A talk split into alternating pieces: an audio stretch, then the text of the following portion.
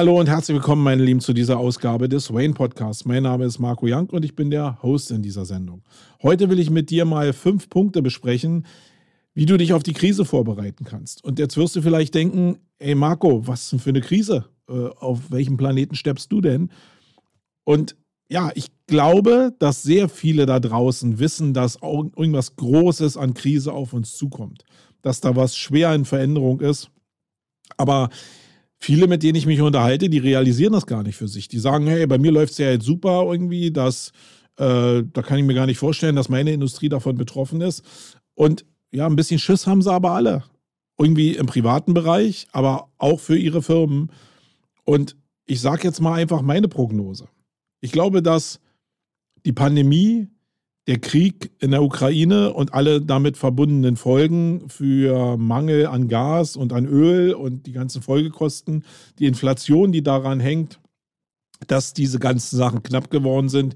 Die Lieferketten in Asien, ähm, die Folgen daraus, dass die Leute zwar die Auftragsbücher voll haben, aber gar keine Rechnung schreiben können, weil irgendwelche Teile fehlen und die die Endabnahmen nicht machen können. Das sind alles Mega-Probleme, die auf uns einprasseln werden. Und speziell die hohen Energiepreise und die Inflation, die werden zu einem richtigen Rütteln in der Wirtschaft führen. Und ich will da gar nichts heraufbeschwören, aber ich glaube, jeder spürt, dass da irgendwas kommen wird. Und es geht in dieser Ausgabe einfach nur darum, mit dir fünf Punkte zu besprechen, wie du dich auf die Krise vorbereiten kannst oder wenn dich die Krise schon erwischt hat, wie du vielleicht schnell reagieren kannst, damit du noch handlungsfähig bleibst und dein Karren vielleicht nicht gegen die Wand fährt. So, fangen wir mal mit Punkt 1 an. Und natürlich, wenn du jetzt gar nicht der Meinung bist, dass Krise kommt und du willst damit auch gar nichts zu tun haben und das ist jetzt hier nur Bad äh, Vibrations, dann schalte bitte ab. Ja? Hier geht es nur um Leute, die sich bewegen wollen. Und es geht natürlich auch um Chancen, die aus dieser Veränderung entstehen, weil das sind nicht nur einfach so wirtschaftliche Veränderungen, sondern ein großer Teil davon sind ja gesellschaftliche Veränderungen. Und da sollte man sich gedanklich vielleicht darauf vorbereiten. Okay, Kommen wir zum Punkt 1. Punkt 1 ist für mich die grundsätzliche Einstellung zu dem Thema Krise. Ja, es gibt also immer Gewinner und es gibt immer Verlierer. Es ist wichtig, dass man sich aber vielleicht an irgendeinem Punkt, vielleicht heute, vielleicht morgen, vielleicht in zwei Monaten, darüber im Klaren ist, wo man in der Gefährdungskette steht. Ja, wenn ich also äh, der berühmte Bäcker bin, der auf Gas zum Brötchenbacken angewiesen ist und jetzt gerade wie in Hart aber fair passiert, ähm, die Rechnung von 150.000 auf 1,2 Millionen vom Versorger erhöht wurde, dann habe ich natürlich ein schweres Problem. Ja, sich also anzugucken, wo stehe ich in dieser Kette, ist, glaube ich, die erste Grundvoraussetzung. Und dann gibt es ja immer zwei Möglichkeiten. Entweder ich bin davon so geplättet, dass ich den Kopf in den Sand stecke und jetzt sage, 1,2 Millionen kann ich nicht zahlen. Ich kann auch die Preise nicht an meine Kunden weitergeben. Ich muss mein Geschäft aufgeben. Das sind die Leute, die natürlich sehr, sehr depressiv an das Thema rangehen. Und genau das ist, glaube ich, der Part, äh, wo man sagen muss, nee, so bitte nicht sondern natürlich muss man sich ein bisschen wehren, auch zum Wohle seiner Mitarbeiter wehren gegen diese mögliche Veränderung. Das heißt, wenn der Kostenapparat so massiv gestiegen ist wie bei dem Bäcker auf 1,2 Millionen, dann muss natürlich klar sein, dass ich diese Preise in irgendeiner Form an den Kunden abwälzen muss, um wenigstens die Chance zu haben, am Markt weiterhin zu bestehen. Und die Frage ist, oder was ich auch in Hart aber fair gehört habe in dem Zusammenhang, ist, dass die normalen Brötchen vielleicht 80 Cent kosten müssten. Ich war am Sonntag in einer Bäckerei und habe gesehen, dass sowieso die meisten Sonderbrötchenarten, vom Körnerbrötchen bis hin zu irgendeinem Laugengebäck, sowieso schon ein bis zwei Euro kosten. Warum soll denn das normale Brötchen, auch wenn es vorher vielleicht 25 Cent gekostet hat, nicht jetzt auch 80 Cent kosten? Und was weiß ich denn, ob ich selber diese Brötchen dann auch kaufen werde oder ob die Kunden grundsätzlich die Brötchen kaufen werden und damit das Problem erstmal vom Tisch ist, weil ich ja den Kosten, also die Einnahme habe, um die 1,2 Millionen im Endeffekt zu ähm, erwirtschaften. Es ist also in großen Teilen eine Geisteshaltung, wie ich an diese Krise rangehe. Stecke ich jetzt den Kopf in Sand oder probiere ich das in irgendeiner Form zu lösen? Und ich weiß, das ist nicht einfach. Aber ich glaube fest daran, dass die die grundsätzliche positive Einstellung auf das Thema Krise, auf das, was da kommt, äh, dazu führt, ob ich damit gut umgehen kann oder ob ich damit nicht umgehen kann. Und am Ende des Tages kann es natürlich immer noch sein, dass die Kunden nicht kaufen, dass ich ähm, diese 1,2 Millionen Verpflichtungen habe und dann Natürlich muss man das ein bisschen risikomäßig abwägen. Äh, wenn ich jetzt eine GmbH habe, dann bin ich ja eigentlich nicht grundsätzlich haftbar, bis auf das Einlagevermögen, was ich habe. Das heißt, was soll mir eigentlich großartig passieren? Wenn ich aber 100 Mitarbeiter in meiner Bäckerei habe, dann habe ich natürlich schon auf Basis der Sozialversicherungen, die immer in der Durchgriffshaftung sind für den Gesellschafter, Geschäftsführer, whatever, wer verantwortungsmäßig dann da ist. In meinem Fall bin ich hundertprozentiger Gesellschafter von meinem Unternehmen. Das heißt, die sozialversicherungspflichtigen Beiträge oder die Beiträge, die erhoben werden, die werden immer in der Durchgriffshaftung. Jetzt sind wir hier sechs Leute, da ist das noch überschaubar. Wenn ich aber 100 Leute habe, dann ist es vielleicht schon ein ziemlicher Posten. Also diese Risikogeschichten würde ich mir schon angucken, dass die relativ safe sind, dass ich da jetzt nicht irgendwie ja, noch in die Privatinsolvenz gehe. Aber wenn das geklärt ist, dann würde ich zumindest mit positiver Ausschau gucken, wie kriege ich das Ding jetzt in den Griff? Wie gehe ich jetzt das Thema Kundenkommunikation zum Beispiel an? Wie kann ich die Leute dafür begeistern, dass die doch meine Brötchen kaufen, dass die doch vielleicht andere Produkte kaufen, die vielleicht noch einen anderen Mehrwert haben? Vielleicht kann ich die Leute auch im Zuge der, des gesellschaftlichen Wandels äh, im Zusammenhang mit Ernährung einfach auf andere Arten von Brot bringen, wo die Marge vielleicht auch höher ist. Also da geht es ja sehr stark auch um Produktinnovation. Aber diese ganzen Gedankengänge, wie jetzt neue Produkte zu erfinden, wie diese gesellschaftlichen Tendenzen zu erkennen. Das bedarf jetzt nicht der Depression, sondern eigentlich der Motivation, motiviert in das Thema reinzugehen und immer an das Gute zu glauben, weil dann geht es wirklich leichter in der Krise, wenn sie denn da ist. Das solltet ihr in jedem Fall machen.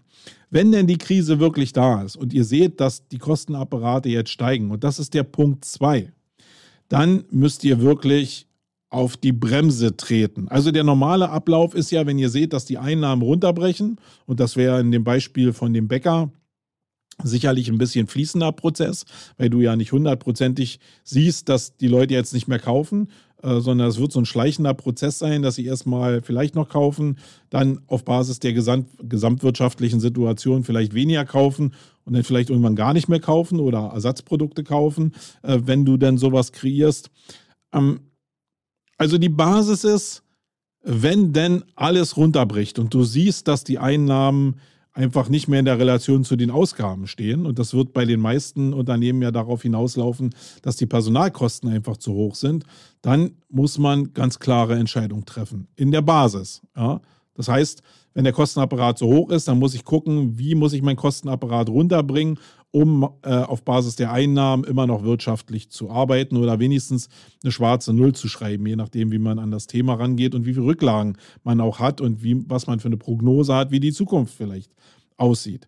Das heißt, der schwerste Moment, den man als Unternehmer hat oder als Verantwortlicher hat, ist da in, an diesem Punkt die Bremse zu treten und zu sagen, ich habe 100 Mitarbeiter, davon müssen 80 leider gekündigt werden, weil ich den Kostenapparat runterbringen muss und ich nicht sehe, dass in der nahen Zukunft ich das in irgendeiner Form kompensieren kann. Auch Wirtschaftshilfen werden wir nicht so richtig erwarten können, weil der Staat schon relativ ausgebrannt ist durch die Corona-Hilfen. Ich glaube da also nicht daran, wenn auf der anderen Seite der ähm, Bundesfinanzminister immer was von Schuldenbremse erzählt, dass da noch großartige Rettungsschirme kommen, die jetzt ähm, das System in irgendeiner Form auffangen, was ja sowieso durch Billiggeld sehr, sehr stark aufgebläht ist. Das heißt, wenn sich das reduziert, weil jetzt auch durch Zinserhöhung und auch durch die äußeren Einflüsse es dazu kommen wird, dass die, das Konsum einfach schrumpfen wird, dann sind halt diese ganzen Bläheffekte, die da sind oder Sachen, die sich nicht durchgesetzt haben in diesen Zeiten der Aufblähung, äh, die werden natürlich wieder verschwinden. Und das hat natürlich Folgen für den Mittelstand, weil da immer Menschen mit verbunden sind. Da entsteht ja nicht nur irgendwas, wo eine, eine Blähung sich beseitigt, sondern da, da geht es immer um Menschen, um Firmen, irgendwas, was da dranhängt. Aber ich glaube, das ist die Folge. Uns ging es zehn Jahre mit billigem Geld sehr, sehr gut. Und jetzt wird es halt ein bisschen schwieriger und da muss man gucken, wie man darauf reagiert. Also, die Basis nochmal, tretet auf die Bremse und macht denn diese ganzen harten Schritte, die gemacht werden müssen. Das ist ganz entscheidend. Und da habe ich auch sehr, sehr lange zu Corona-Zeiten mit gehadert, wie ich mit diesem Thema umgehe. Aber es führt keinen Weg dran vorbei. Wenn du der Überzeugung bist, dass nichts anderes funktioniert, dann mach da kein langsames Sterben, sondern tret voll auf die Bremse. Und wenn das dazu nötig ist, äh, an einem Tag 80 Kündigungen auszusprechen, dann ist das der Weg, würde der Mandalorianer sagen. Weil nur so kommst du äh, von diesem Kostenapparat runter. Wie gesagt, wenn es so ein schleichender Prozess ist, weil sich das Stück für Stück entwickelt, dann solltest du Stück für Stück gucken, wen du wann wie entlassen kannst, um oder ähm, wie du auch deine allgemeinen Kosten reduzieren kannst. Vielleicht kann ich ein Brötchen ja auch backen, indem ich einfach nur 30 Prozent weniger Energie in den Ofen schicke. Vielleicht kann ich es in irgendeiner anderen Art auch machen, wenn ich einfach ein bisschen kreativ daran gehe. Vielleicht habe ich irgendwelche Tools, irgendwelche laufenden Kosten, die ich auch noch reduzieren kann. Aber in der Regel ist natürlich der Personal, äh, die Personalkosten sind die höchsten im Unternehmen, neben ein paar Toolkosten und da sollte man als erstes rangehen. Also hinterfrag alles, wo du die Kosten runterkriegst. Darum geht es eigentlich in diesem äh, Punkt 2. Der Punkt 3 ist deine eigene Liquidität. Natürlich war Geld günstig, äh, man konnte Geld günstig bekommen. Das hat aber nicht immer die Folge gehabt, dass das Geld jetzt irgendwie in Liquidität umgewandelt wurde, sondern es wurde ja in das Unternehmen investiert, um sich natürlich für jede mögliche Zukunft auch abzusichern. Das ist aber äh, natürlich eine schwere Situation, wenn du dich auf eine Krise vorbereitest, wenn du eine gewisse Zeit aushalten musst. Und dieses Aushalten hat ja was damit zu tun, wie lange kann ich dann meine Verpflichtungen noch bezahlen über einen gewissen Zeitraum, wenn ich dann denke, wie nach Corona, dass nach zwei Jahren das Ding vielleicht zu Ende ist.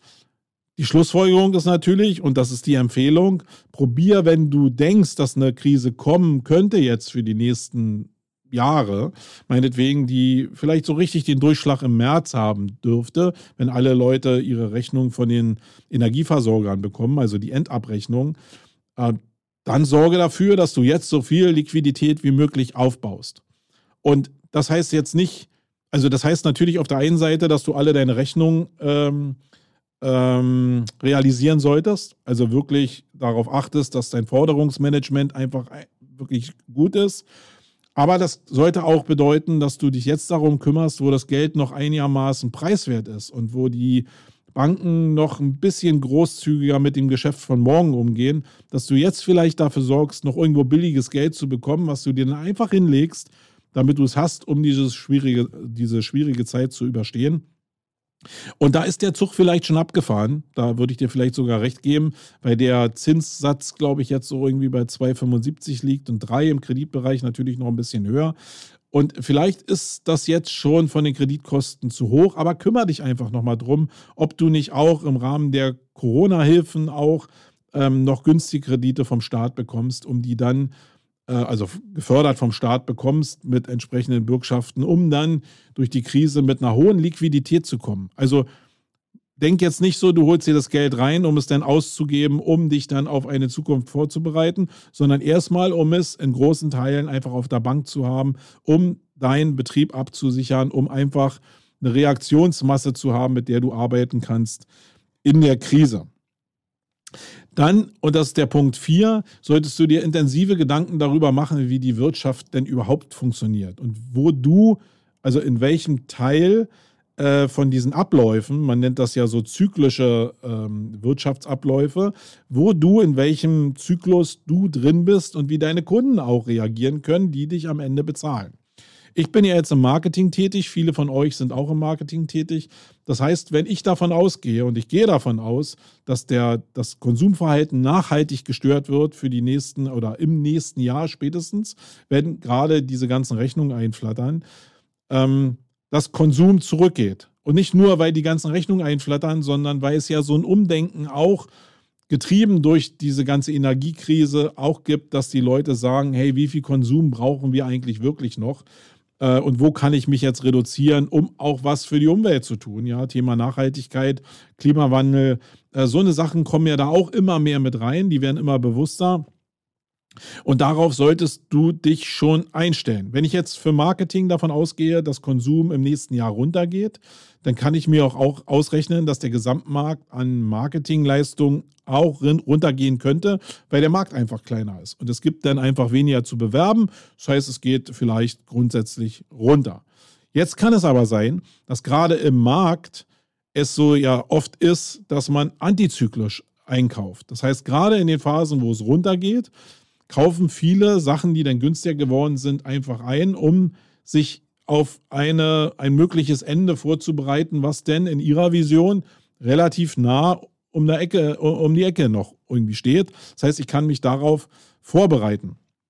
Das wäre also so ein Einstieg in antizyklische Sachen. Damit ist aber schwer zu rechnen. Ich glaube, das kann man schwer kalkulieren. Ich kann es zumindest überhaupt nicht kalkulieren. Was ich aber aus der Erfahrung weiß, ist, dass viele Leute einfach antizyklisch und vielleicht nicht rational ihre Marketingausgaben nach oben schrauben, sogar wenn sie Einbußen im Absatz haben. Ähm, und das ist oftmals ein falscher Hebel, weil wir haben ja eben über die Kostenapparate gesprochen und die Werbekosten sind ja in vielen Unternehmen auch sehr hoch.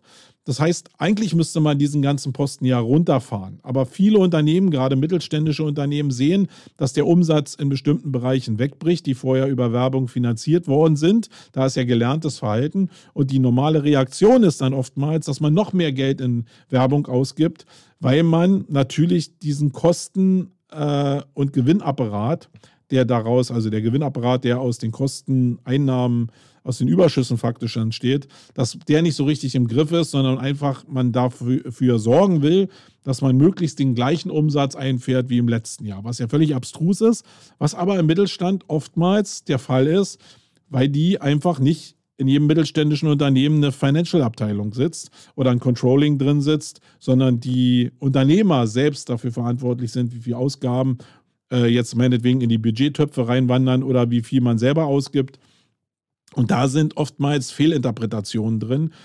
Ähm, damit würde ich aber nicht so lange rechnen. Das ist so ein Bereich, den würde ich jetzt einkalkulieren, dass das passiert, aber nicht sehr lange, weil die Leute merken dann schon, dass auf dem Konto irgendwann weniger los ist und reagieren dann dementsprechend auch in dem Runterfahren der Werbeeinnahmen. Das wird dann dazu führen, dass natürlich die ganzen amerikanischen Firmen weniger verdienen. Äh, das wird auch dazu führen, dass die Aktienkurse runtergehen. Und dann sind wir sowieso in dieser ganzen Spirale drin von, ähm, dass grundsätzlich die Wirtschaft einen Einbruch kriegt. Wir sehen auch jetzt gleichzeitig durch die Inflation, dass die Kreditzinsen nach oben gehen. Äh, in Amerika ist das so, die EZB hat die Kreditzinsen erhöht äh, oder die Normalzinsen erhöht, die dann sich auch auf die Kreditzinsen auswirken werden. Also alles wird ähm, teurer in allen Bereichen. Und ähm, das kann natürlich auch ziemlich schnell dazu führen, dass jetzt bestimmte Kohorten von Hausfinanzierung einfach nicht mehr sauber durchlaufen und jetzt nicht mehr für unter 1 Euro, äh, für unter 1 Prozent finanziert werden, sondern in der Umschuldung viel teurer werden. Leute, die jetzt äh, vielleicht geplant haben, jetzt eine Immobilie zu kaufen, vielleicht auch schon äh, sich damit so auseinandergesetzt haben und jetzt einfach die Zinsen um 2% gestiegen sind, das ist natürlich eine ganz schöne Hausnummer. Ja? Äh, und da wird zwangsläufig ein bisschen was auf allen Märkten passieren, weil die Auswirkungen sind relativ klar. Andererseits, und da sind wir wieder beim Thema Punkt 1, hatten wir auch, äh, zumindest zu meinen Lebzeiten, ganz klassische Normalphasen. Also ich habe es als normal empfunden, dass der normale äh, Zinssatz bei 8% lag. Ich selbst habe mein Haus finanziert, glaube ich, bei 6,5 Prozent. Und da waren wir schon auf diesem abnehmenden Ast der Zinsbildung. Also ich kann euch zumindest sagen, dass auch mit 8 Prozent, 9 Prozent, 10 Prozent Zinsen die Welt auch damals in Ordnung war. Es ist halt so, dass dieser, die, dieses Aufgequollene jetzt irgendwie ein bisschen sich dann reduziert auf, auf die Sachen, die wirklich Stärke haben. Und da wirst du oder musst du dich selbst hinsetzen und prognostizieren, ob du einer der Gewinner bist oder einer der Verlierer sein könntest. Ähm, und Konsum würde ich jetzt echt mal zu den Verlierern grundsätzlich hinstellen. Es entstehen aber natürlich sehr viele andere Sachen, wie alle Produkte, die im Bereich Klimawandel unterwegs sind, wie Elektromobilität, wie Windkraft und ähm, Antikonsumverhalten oder nachhaltige Produkte, ja, wo man einfach weniger konsumieren muss, aber die erstmal ja aufbauen muss, diese wenigen äh, Produkte, die man dann im Schrank zu liegen hat, siehe Kleidung. Äh, da ist also eine Menge im Umbruch. Guck einfach, was du da machst. Da gibt es ja auch gar kein Generalkonzept ähm, ähm, für. Und der Punkt 5, den habe ich am Anfang schon so ein bisschen angerissen.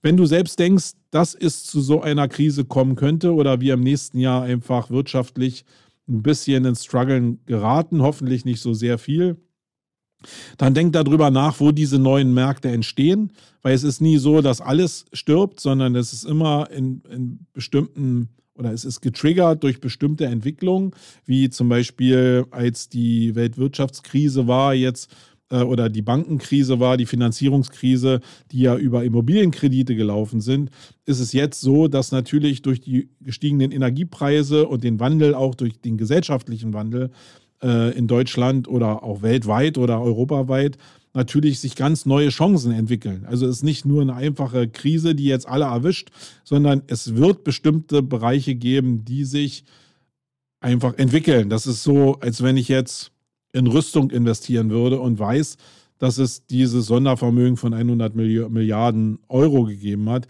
dann weiß ich, wenn ich in dem Bereich aktiv bin, dann muss ich mir nicht so, so, so, viel Sorgen machen. Dann muss ich nur dafür sorgen, dass ich von dem Kuchen von 100 Milliarden als Waffenhersteller äh, oder Lobbyist dann eine Menge abkriege. Und so ist es ja in vielen anderen Bereichen auch. Es wird Kuchen verteilt, auch in Sachen Klimawandel, in Sachen Förderung von Photovoltaik etc. pp. Das ist natürlich die Frage, wann man da einsteigt. Aber es sollte ja darum gehen, dass du dir überlegst oder die Nachrichten, die du nicht nur anguckst und denkst, oh, die Welt ist so schrecklich, alles, wir werden alle sterben, sondern guckst, okay, welche Bewegungen sind jetzt da, wo geht es gerade hin? Ähm, haben die Leute vielleicht ein Unsicherheitsgefühl, weil wir Krieg in der Ukraine haben? Dann wäre es vielleicht sinnvoll, Bunker zu bauen. Also das war jetzt ein plakatives Beispiel, aber in die Richtung geht es natürlich. Guck einfach, was aus der Tendenz sich für Produkte entwickeln lassen und geh mit offenen Augen durch die Welt. Guck dir auch mal die Höhle der Löwen an, wenn du es noch nicht machst, weil da ist eigentlich klar oder wird jedes Mal klar in jeder Sendung, dass da irgendwelche pfiffige Unternehmer nur auf diese Marktveränderung reagiert haben und nicht mal indem sie hochinnovative neue Sachen gemacht haben, sondern indem sie einfach Sachen vom Markt genommen haben, so kombiniert haben, dass die ein Problem lösen und äh, das in der Breite lösen und äh, darüber kann man denn auch morgen vielleicht noch kraftvoll zubeißen und diese ganze Geschichte mit Nachhaltigkeit, mit Konsumwandel, mit Energieunabhängigkeit, ähm, das wird uns die nächsten Jahrzehnte begleiten. Es wird sogar dafür sorgen, dass das die Wirtschaftskraft und der Motor von unserer ähm, Volkswirtschaft äh, ist. Und da sollte jeder ein Interesse daran haben, sich daran entsprechend zu zu beteiligen. Wenn du natürlich nur einfach Klamotten verkaufst, ohne einen, einen Sinn dahinter, sondern einfach nur auf Konsum gehst, na, dann wirst du natürlich ein bisschen auf dieser Konsumwippe hängen und alles. Also da, wenn du nicht noch anders äh, divers aufgestellt bist, dann wird es dich natürlich erwischen, sofern denn der Konsum wirklich zurückgeht. Ist ja nur eine Prognose, die ich habe, die ihr nicht teilen müsst. Ja? Also Produktentwicklung selbst wenn du jetzt was im Online-Marketing machst äh, oder eine Dienstleistung machst und jetzt noch in der Phase bist, wo du Zeit gegen Geld verkaufst und das nicht so richtig cool findest, wie das bei meiner Person so ist, äh, dann guck mal, was du vielleicht für Produkte in ganz anderen Bereichen entwickeln kannst. Such dir Partner, äh, verlass deine Bubble und probier irgendwo anders Leute kennenzulernen, mit denen du vielleicht irgendwelche Produkte entwickeln kannst, die in der Zukunft skaliert weltweit an die Männer und Frauen gebracht werden können. Ähm, das heißt, scheu dich nicht davor, dein, dein Wohlfühlbereich zu verlassen, sondern sehe das als Chance und sehe diese, die, also das vor allen Dingen als Chance, dass du jetzt ja einen Bereich hast, der noch wirtschaftlich hoffentlich funktioniert und nutze die Gewinne und nutze die Zeit einfach dafür, um einfach mal rechts und links zu gucken. Und vielleicht ist ja irgendwas dabei, was später dann auf einem ganz anderen Ast für eine Wirtschaftlichkeit sorgt, von der du jetzt noch nie äh, zu denken gewagt hast, als du Zeit gegen Geld verkauft hast. Okay, ähm, der eine oder andere wird jetzt denken, ja, Marco, ey, dein, dein Geschwafel jetzt hier um Krise und um äh, den wirtschaftlichen Abschwung in der äh, nächsten Zeit, das will ich nicht hören. Wie gesagt, wenn du es nicht hören willst, schalt einfach ab. Für alle Leute, die sich darauf vorbereiten wollen, die ihr Mindset erweitern wollen äh, und nicht einfach nur in irgendeine Richtung rennen, sondern einfach divers in alle Richtungen blicken, um sich die Chancen von morgen äh, aufzubereiten, die werden jetzt mit diesem Podcast oder diesem Video äh, gut bedient worden sein und die werden auch in der Zukunft von meinem Mindset bedient werden, weil da wird sich nichts dran ändern. Ich werde das natürlich immer abgleichen mit dem, was wirklich stattfindet, aber die Prognosen sind für mich relativ klar. Und äh, ja, viel Spaß, wenn du äh, dann mir folgen willst. Und viel Spaß auch dabei, wenn du dich mit mir austauschen willst. Weil wenn dich dieses Thema auch umtreibt, beschäftigt und äh, du dich auch für die Zukunft positionieren willst oder vielleicht noch ganz andere Ideen hast, wie man sich für die Zukunft auch in der Krise positionieren kann, dann melde dich doch einfach bei mir und dann können wir uns da zu dem Thema austauschen, weil so eine Menschen suche ich. Ähm, nicht die Menschen aktuell, die sagen, alles ist super und alles wird so bleiben, wie es ist. Ähm, weil das kostet mich und dich am Ende dann auch nur Zeit, wenn wir uns da nicht einfach begegnen. In diesem Sinne, wir hören uns in der nächsten Woche wieder. Ich bin raus, euer Marco. Tschüss. Wait.